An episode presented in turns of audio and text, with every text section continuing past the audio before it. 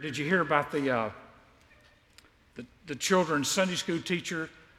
They'd been going through the book of Jonah, and the Sunday school teacher asked her kids, Now, children, what have you learned by studying the book of Jonah? And this one kid raised his hand and said, Always travel by air.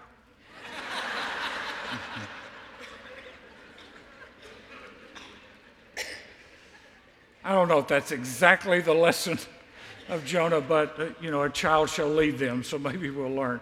I want to invite you to turn to the book of Jonah. If you don't know right where that is, you can find the table of contents in the front. It's in the Old Testament.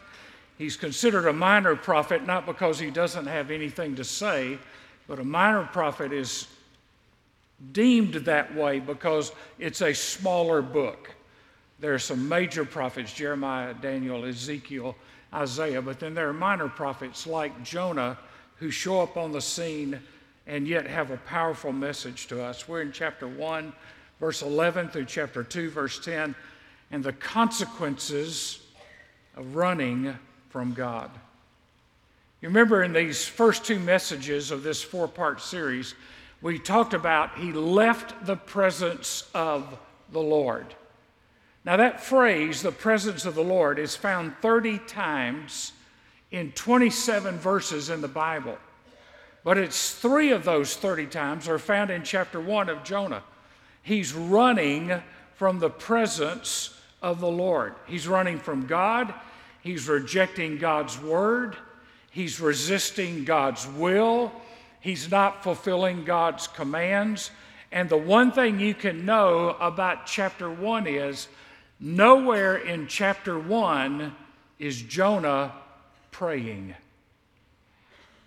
When I'm not praying, I can justify talking to myself enough to not do what God tells me to do. When I'm not talking to God and God is not talking to me, then I can ultimately justify disobedience. I can ignore the word. I can ignore his call. All at this point in the story, he's run, he gets on a ship. The captain comes and says, You need to talk to your God. The sailors are talking to their God. Uh, he gets thrown into the water here. They cast lots because they figure somebody is the reason this storm has come. And they find out it's Jonah. Now, a quick thought here before we get to the storm. One of the greatest tragedies of backsliding in your faith is it will affect people around you in a negative way. One of the tragedies of walking away from God, of softening our commitment, of not doing what God tells us to do, of disobeying the word, of not being people of prayer, one of the tragedies of that is you don't do that in isolation. It affects your family. It affects your children. It affects the place where you work. It affects your neighborhood, your school, your friends. It will have impact that you may not even realize at the moment. Everybody in this story is in this storm because one person was running from God. One.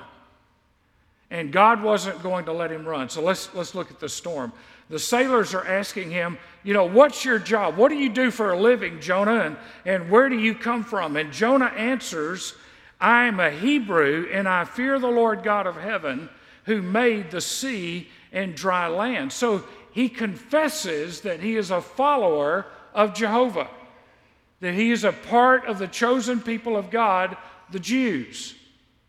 But they didn't know it until he told them. O.S. Hawkins says if someone has been around us for a period of time and has to ask us if we are Christians, that is proof that we are outside the will of God. If somebody you go to school with, if somebody you, in your neighborhood, if somebody in the place you work, or I am, if anybody has to ask you if you're a Christian, you're not walking in the will of God because it should be evident by your salt and light, by your light and your lifestyle, by your lips, by your actions and your reactions, that Christ has redeemed your wicked soul and saved you by grace through faith. That ought to be obvious. Jonah said, I fear the Lord, but he didn't fear him enough to obey him. I, I mean, we would all say we fear the Lord, but do we fear him enough to do what he says? Do we respect God enough to do what He says? Now, if you got a boss and he tells you to do something, you do it. Why? Because you respect him enough that you know he can fire you. But when it gets to God who saved us and will get us to heaven, we go, I, I don't think I want to do that. I've got my own opinions about that. I've got my own thoughts about how that ought to work. You see, Jonah could have said, Well, I went to church on Sunday and worship, but I didn't leave with any intention of being a witness. One of the things that's crazy about this story is he's running from the command to witness to the people of Nineveh, but when given the opportunity in a storm with these pagan sailors, he's giving them a witness. Why is it harder to give the people in Nineveh a witness than it was to give those pagan sailors a witness? The only reason he told them the truth is because his life was at stake. Let me ask you something Would it take God making your life at stake for you to tell somebody the truth?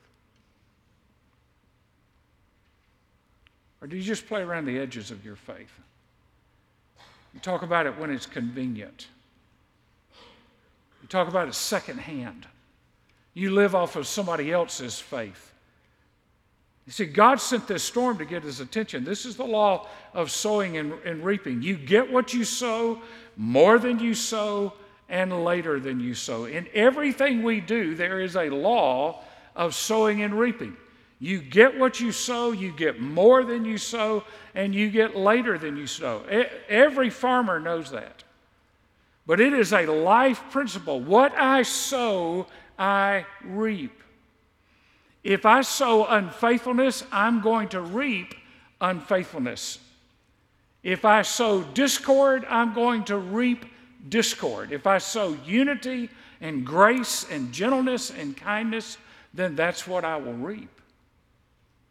God never lets us just go, He pursues us. Adam and Eve, where are you? He knew where they were. They just needed to admit where they were. Elijah, what are you doing here? God knew what he was doing there. He just needed Elijah to admit what he was doing there. Jonah is in a storm, and this storm is coming and it's getting harder and harder and harder. Now, there are different kinds of storms. First of all, some storms come our way to test us. Some storms God allows to test us. Now, we, we can see that throughout the Bible. You see it with Job. You know, Satan comes and starts talking about things, and it, God says, Well, have you considered my servant Job? For he is blameless, upright, and fearing God. That wasn't Job's mother talking, that was God talking. And as Ron Dunn used to say, if Satan comes to me, I would just as soon God not brag on me to the devil, brag on somebody else. He was blameless and upright and fearing God. But the test came to show that Job would not curse God and would not turn his back on God. God knew he could trust Job with the test. And he never told Job he was going through a test to prove the devil wrong. Never told him. I mean, if he had just told him at the beginning, say, hey, son, stick with it. Because when this is over, the devil's going to leave with his tail tucked between his legs and he's going to be gone. Just stick with it. No, some trials come to test us, to prune us, to mold us, to make us. And they come to prove to us that God gives us the power in the storm to stand in the storm. The disciples forgot that. After the miracles they had seen, they got in a storm and they start complaining to Jesus, who's asleep. He's not worried about the storm. By the way, the Creator never worries about a storm. He's not worried about it. And they go to wake him up. Don't you care that we are perishing? You ever go to Jesus and complain as if he doesn't know what's going on in your life? When a storm comes, you ought to ask yourself, what is God trying to teach me here? Where's he trying to mold me? Where is he pruning me? What's he trying to say to me? But then there are storms that come because we've disobeyed God. And Satan can use those to destroy our testimony. There are storms that come because we disobey God. You know why this ship was in a storm? Because Jonah disobeyed God. Everybody else is suffering because Jonah has disobeyed God. Jonah knows why the storm is there. Jonah knows what the problem is. Jonah does not volunteer that, hey, I'm the problem. The captain comes down and says, Talk to your God. I don't need to. I can tell you right now, I'm, the storm is here because of me. I'm running from God. The soldiers are, the, the sailors are praying to their God. He doesn't say, You don't need to worry. I'm, you're in this mess because of me. Hey, can I tell you something? There'd be revival in some families if some dads would say, You're in this mess because of me. If we just get God honest about why we are in the shape we are in and own it in front of our kids and say, We're in this mess because of me. Jonah's in a storm. And finally, he says, Just throw me overboard. Now, here's how resistant Jonah is to the will of God. He would rather drown and die than go share the gospel with the people in Nineveh.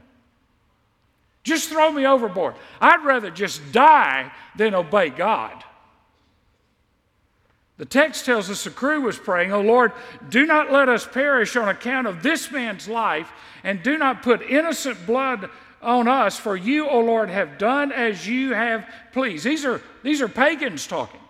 You, you've done as you've pleased. You've sent this storm, but don't take it out on us. So, kind of read between the lines with these sailors. Here's what they're saying Lord, you sent this storm because of this man. Lord, this man told us to throw him overboard.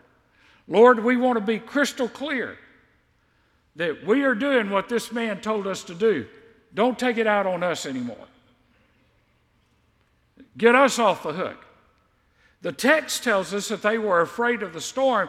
Now it tells us that they're afraid of the Lord, that they feared the Lord, but they needed something that Jonah needed. they needed a calm sea and they needed dry land. And until Jonah was thrown out of that boat, they weren't going to get either one. And the minute they throw Jonah into the sea, the storm stops for them. One, one of my favorite cartoons, and I hate they don't do it anymore. I used to even buy the calendar that had these cartoons on it. Was the Far Side cartoons with Gary Larson? You know, he did the Far Far Side cartoons. You know, one of them had a deer with a with a target on it, and other deer turns to the deer and says, "Bummer of a birthmark." Uh, but one of my favorite ones is, is that uh, Gary Larson has this bearded man soaking wet, his clothes are ripped, he's got seaweed all over him, and his wife opens the door and she looks at this stinking mess of a man with disgust and she says, For crying out loud, Jonah, where have you been for the last three days? You smell like a fish, and don't expect me to swallow one of your stories. Just because you needed to think about it. Let's look at the prayer. Now, Jonah was in the wrong place in three areas. First of all, he was in the wrong place physically. He was running. He was running from God, he was running from a call. He was on a boat, he's in a sea, and now he's in a fish. He's in the wrong place mentally. He wasn't thinking right. He wasn't thinking like a prophet ought to think. He was in the wrong place spiritually. Chapter 2 and verse 4. I have been expelled from your sight. Isn't that exactly what he wanted? He wanted to get out of sight and out of mind with God. So pick up in chapter 2 and verse 1. Then Jonah prayed to the Lord his God from the stomach of the fish, and he said, I called out of my distress to the Lord, and he answered me, and I cried for help from the depth of Sheol. And you heard my voice, for you had cast me into the deep, into the heart of the seas, and the current engulfed me. All your breakers and billows passed over me. So I said, I've been expelled from your sight. Nevertheless, I will look again towards your holy temple. In other words, if I get out of this, I'm going to go back to church. I cannot tell you how many people have said that to me in 45 years of ministry. If God will heal me, if God will bring my kid home, if God will do this, if God will do that, I'm telling you, I'm coming back to church and it lasts about one week. Don't make promises you don't intend to keep because God knows your line. So, water encompassed me to the point of death. The great deep engulfed me. Weeds were wrapped around my head. I descended to the roots of the mountains. The earth and its bars was around me forever. But you have brought up my life from the pit, O Lord my God. While I was fainting away, I remembered the Lord, and my prayer came to you, finally, and into your holy temple. These who, those who regard vain idols forsake their faithfulness but I will sacrifice to you with the voice of thanksgiving. That which I have vowed I will pay. Salvation is from the Lord. Then the Lord commanded the fish, and it vomited Jonah up onto the dry land. Let me give you a little note there. Even a fish can't stand a bad preacher.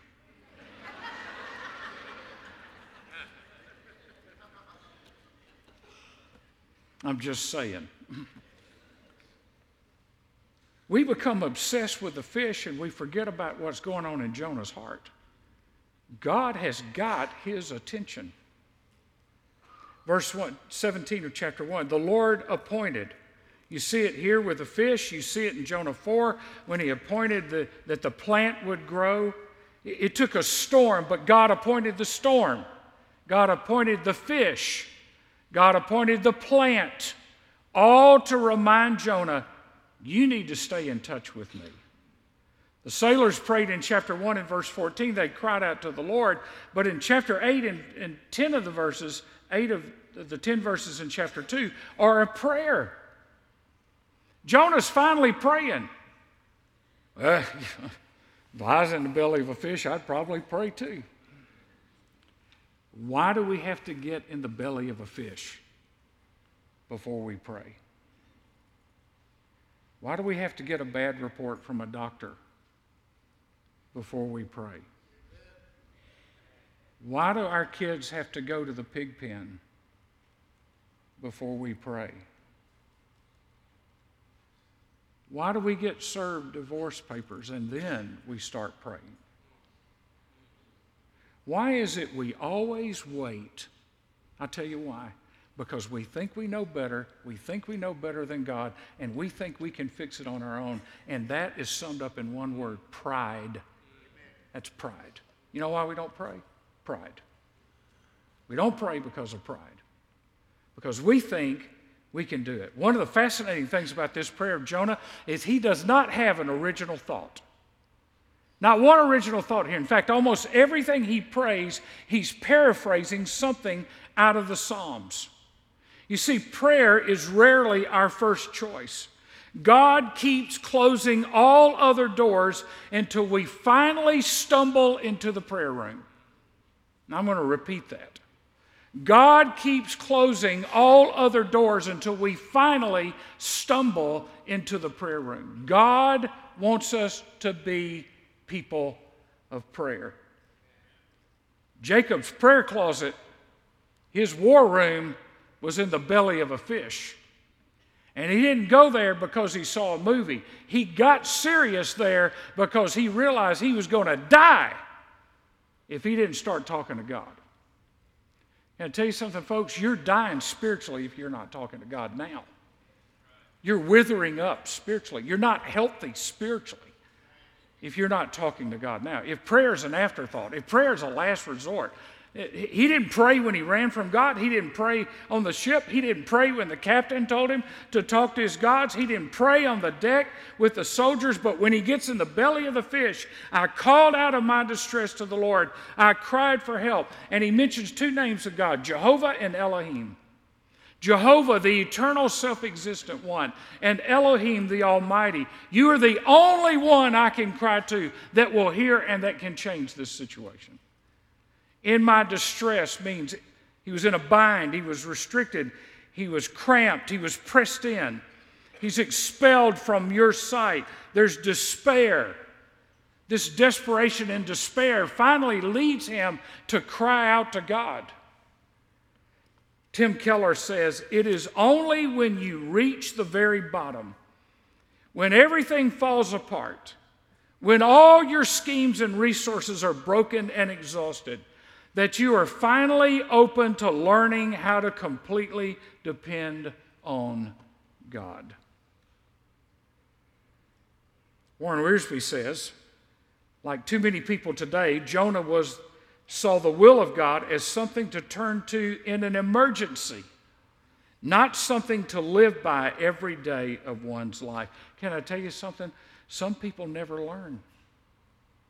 Some people never learn. I mean, they, you know, I mean, I learned the first time I put my hand on a hot burner on a stove when I was a kid. My mother said, Don't touch that, it's hot. And my five year old self said, I'll touch whatever I want to touch.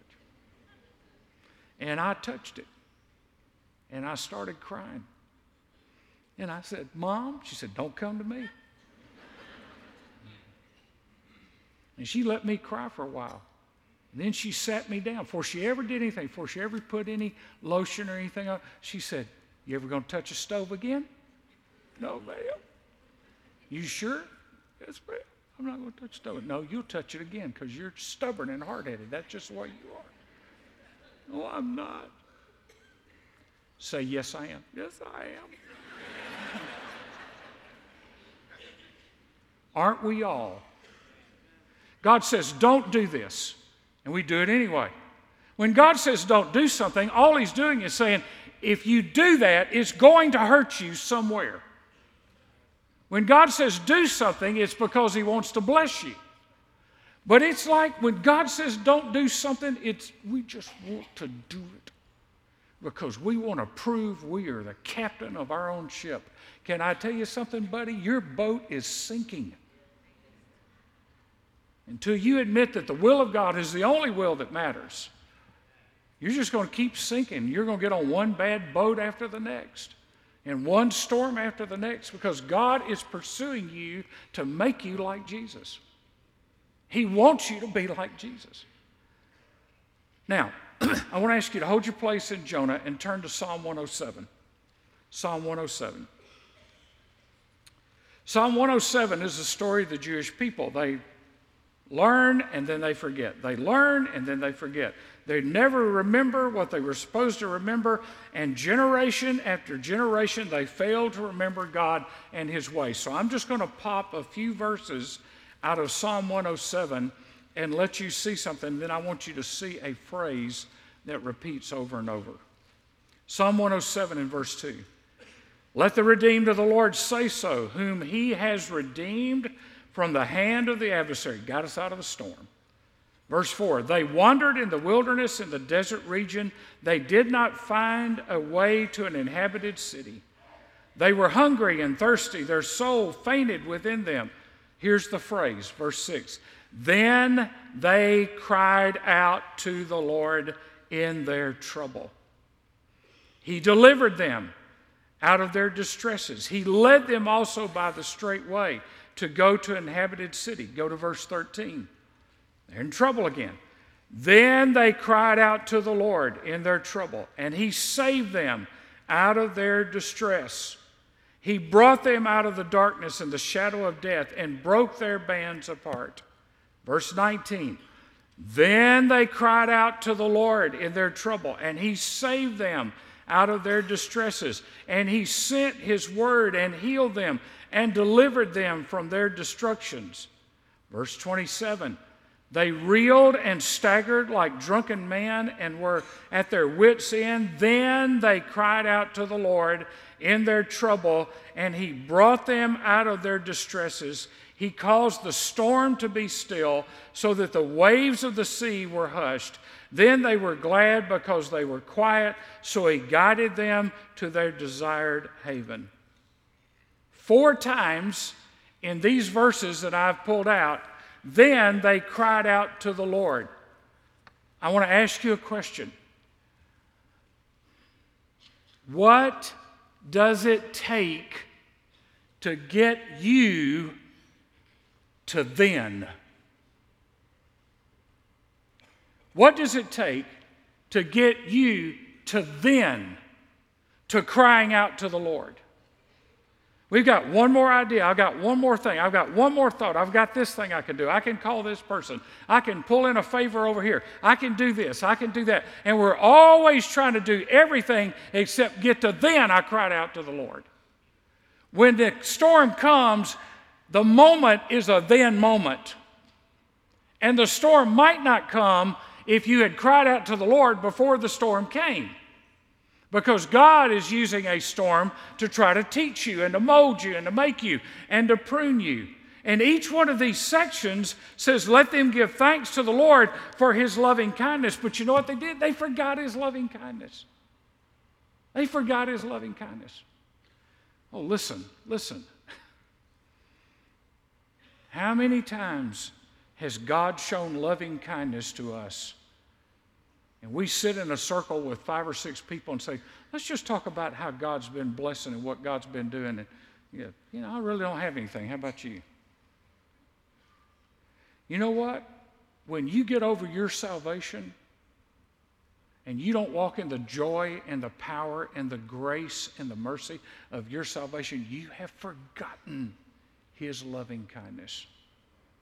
You need to make another trip to the cross, not for salvation but for repentance of taking for granted blood that was spilled so that you could have life and have it more abundantly. We forget his loving kindness. Oh, one more verse in, in 107, verse 43. Who is wise? Let him give heed to these things and consider the loving kindness of the Lord. I would encourage you to remember and not forget the loving kindness of the Lord. Because when you forget the loving kindness of the Lord, then you start to live on your terms and you start to do things your way and you start to think it's about you and it's about you being happy and you getting your way. And the consequences of that are typically not good. So let's look at the power of prayer. And I want to give you four principles. These are not mine, these come from James Montgomery Boice uh, in his commentary on Jonah four principles that he gave as the keys to true praying. First of all, honesty. Honesty. Jonah is honest, wasn't making any more excuses. Verse 7 While I was fainting away, he got to the end of his rope. Can I tell you, until you get honest, you're not praying, you're just talking to yourself. Lord, I'm here to talk to you, and I love you so much. Well, if you loved him, you'd have talked to him more. Lord, I'm here, and you know, I've done, I've, you know, we start making excuses and we start going over the same old thing, and we, we get our little canned prayers. And as Wiersbe says, if we get, ever get over our little canned prayer, we would learn to start praying. Basically, most of us learn a prayer and we pray it all the time. We're like a child. You know, bless the food. Lord, I pray for those for whom it is my duty to pray. And God's over there saying, You don't have a list? You don't know who it's your duty to pray for? I tell you who your duty to pray for is it's every person you ever told them you were praying for them when they asked you to pray for them. That's your duty to pray. Can you name them? Have you prayed? Now, no show of hands because we don't have all day. But how many of us have come to church and somebody has said to us, listen, I got, I got, it's a bad week. I, I really need you to pray for. me. I'm going to be praying for you, brother. I'm going to be praying for you, sister. And you didn't think about it again until you saw them the next Sunday. And we just lied in church. That's why I encourage people when somebody says, Would you pray for me? Stop right there and do it. You want to have a praying church? When somebody asks you to pray, stop right there and pray. Now, you don't have to pray so long that the food gets cold three days from now. You have to pray, just pray about what they ask you to pray for. Just pray for them. Pray for that moment. Well, if I don't say the right words, take a guess. Just pray. Honesty. Second word he uses, and I wouldn't use this word, is penance. I would use the word confession and repentance, but he uses the word penance. Boice says he acknowledged that everything that happened to him, while caused by God, was nevertheless his own fault. This is the meaning of verse 8. He also didn't ask God for anything, he was genuinely repentant. Confess, repent. Where I fall short, I need to confess and repent. You know, the hardest words in the English language are these I am wrong. I am sorry. Please forgive me. And men, it is hard for those words to come out. Well, Lord, you know. Hey, until we can say it the way God says it, until we know that we are repentant, we're not going to get any further. Honesty, repentance, thanksgiving. He was thankful that God had turned from rebellion and, and he was caused to pray. He was thankful, although he was still in the fish. Although he was still in the fish. Let me give you a little thought here. This is free. Jonah was thankful because he's still in the fish. There is a principle in prayer. It's an unspoken principle. There's no time chart on it. But there is a principle in prayer when you stop asking and you start thanking. Because you've communicated with the Lord enough that God says to you, I don't need any vain repetitions. I don't need you to ask me anymore. The answer is on the way. Trust me and praise me that I have heard and I've seen and I know and I am answering. Might not answer the way you want him to answer, but he's answering. That's when you start praising him. That's when you start thanking him. You say, Well, man, I tell you what, if I get out of this fish, I'm going to praise God. He's thanking God before he gets out of the fish. You know, if I ever get out of this hospital bed, I'm going to praise God. He's thanking God before he gets out of the hospital bed. If I ever get this, if I ever get my finances straightened out, if I ever get blah, blah, blah, blah, blah, blah, blah, blah, blah, at some point you got to talk to God enough where, God, where you know God well enough to know that your Father, if you being evil give good things to your children, how much more will your Heavenly Father give to those who ask? You got to see God not as a reluctant dictator who's thumping you on the back of the head all the time, but as a loving father who loves his children and hates the fact that storms even have to exist. And then sacrifices and vows, verse 9. No more superficial, no more shallow. When he got out of the fish, he went to Nineveh. He went and did what God told him to do. Now, it's brief. You know, he's going to get mad. All these people are going to get saved next week in Nineveh, by the way. All these people are going to get saved, he's going to be mad. And I want God to judge them. I can't believe they gave their hearts to God. That just ticks me off. Now I'm going to have to go to church with them. Man. So, sacrifices and vows. Lord, I'll do what you tell me to do. Lord, I'll go where you want me to go. I'll do what you want me to do. I'll say what you want me to say. I'll act like you want me to act. Lord, I, will do what you want me to do. So, what have you learned today?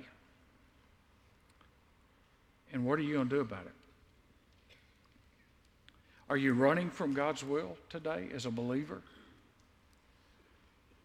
Are you, is there an area of your life where you're saying, that's off limits, God? You don't talk to me about that. Are you running from God and He's been calling you to salvation? Are you running from God because you've been saved but you've never been baptized? You've never followed Him in obedience as a witness in baptism? Are you running from that neighbor that you just have a hard time with? We got a new neighbor that's moving into our neighborhood a block away. And they're doing some work on the house, and they, you know, and I went by yesterday, and there's a Turner furniture truck there, and they're doing some concrete work and some other things. So I told Terry yesterday, I said, well, we're going to need to make some cookies or some brownies, and we need to go meet our new neighbors. Now, they're a block away. See, I can drive by there and not think about them. I can drive by there and uh, not my problem. They're a block away. I got enough with the people around me. I just need to minister to the people that are around me. Lord, who is my neighbor? Uh, Michael, it's that family that's been moving some concrete and painting the shutters and had a Turner furniture truck in front of their house yesterday. Lord, could you be more specific? Is this a sign? Am I supposed to do something here? No. Just do what God says and enjoy watching God work. Let's pray together.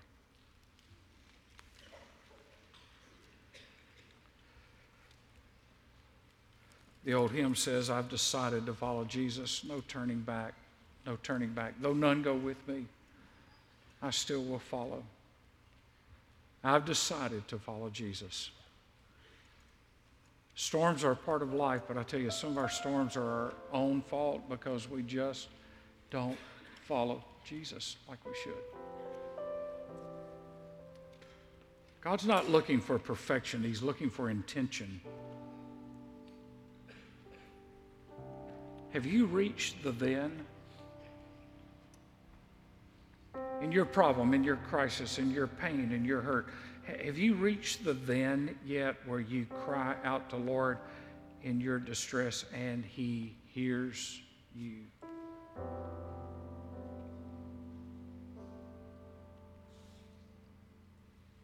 These altars are open.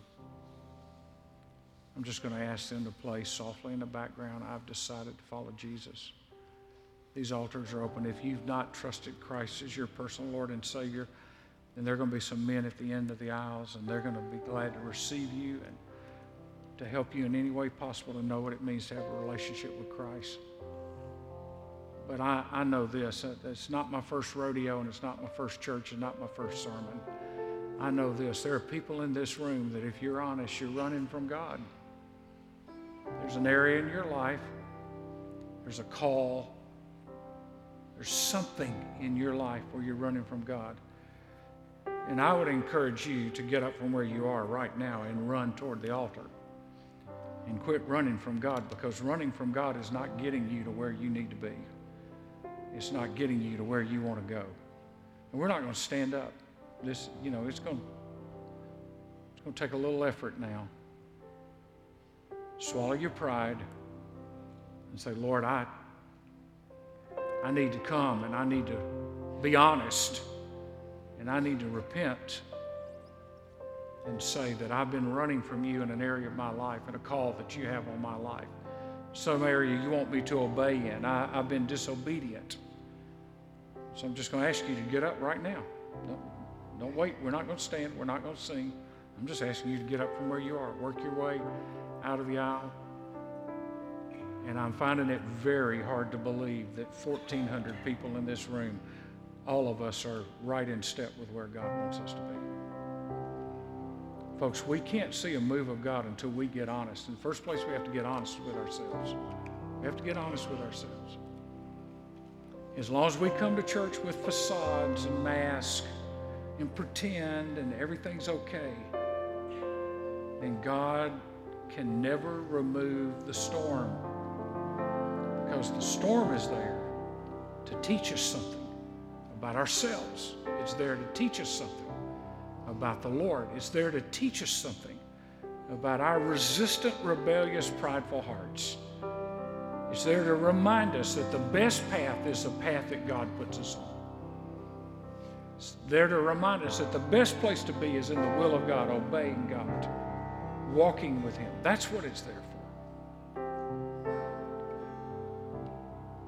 just another moment. And I'm going to pray for these who are at the altar.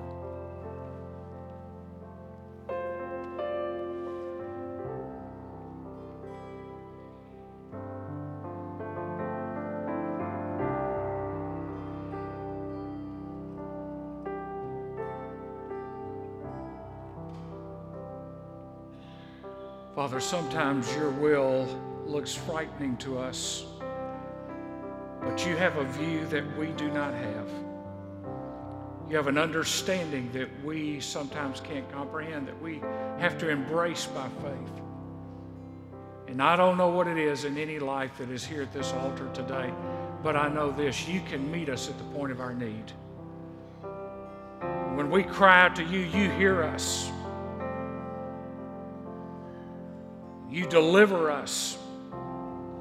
You remind us of your grace and your goodness and your sufficiency. You remind us that the safest place to be, even in a storm, is in the middle of your will.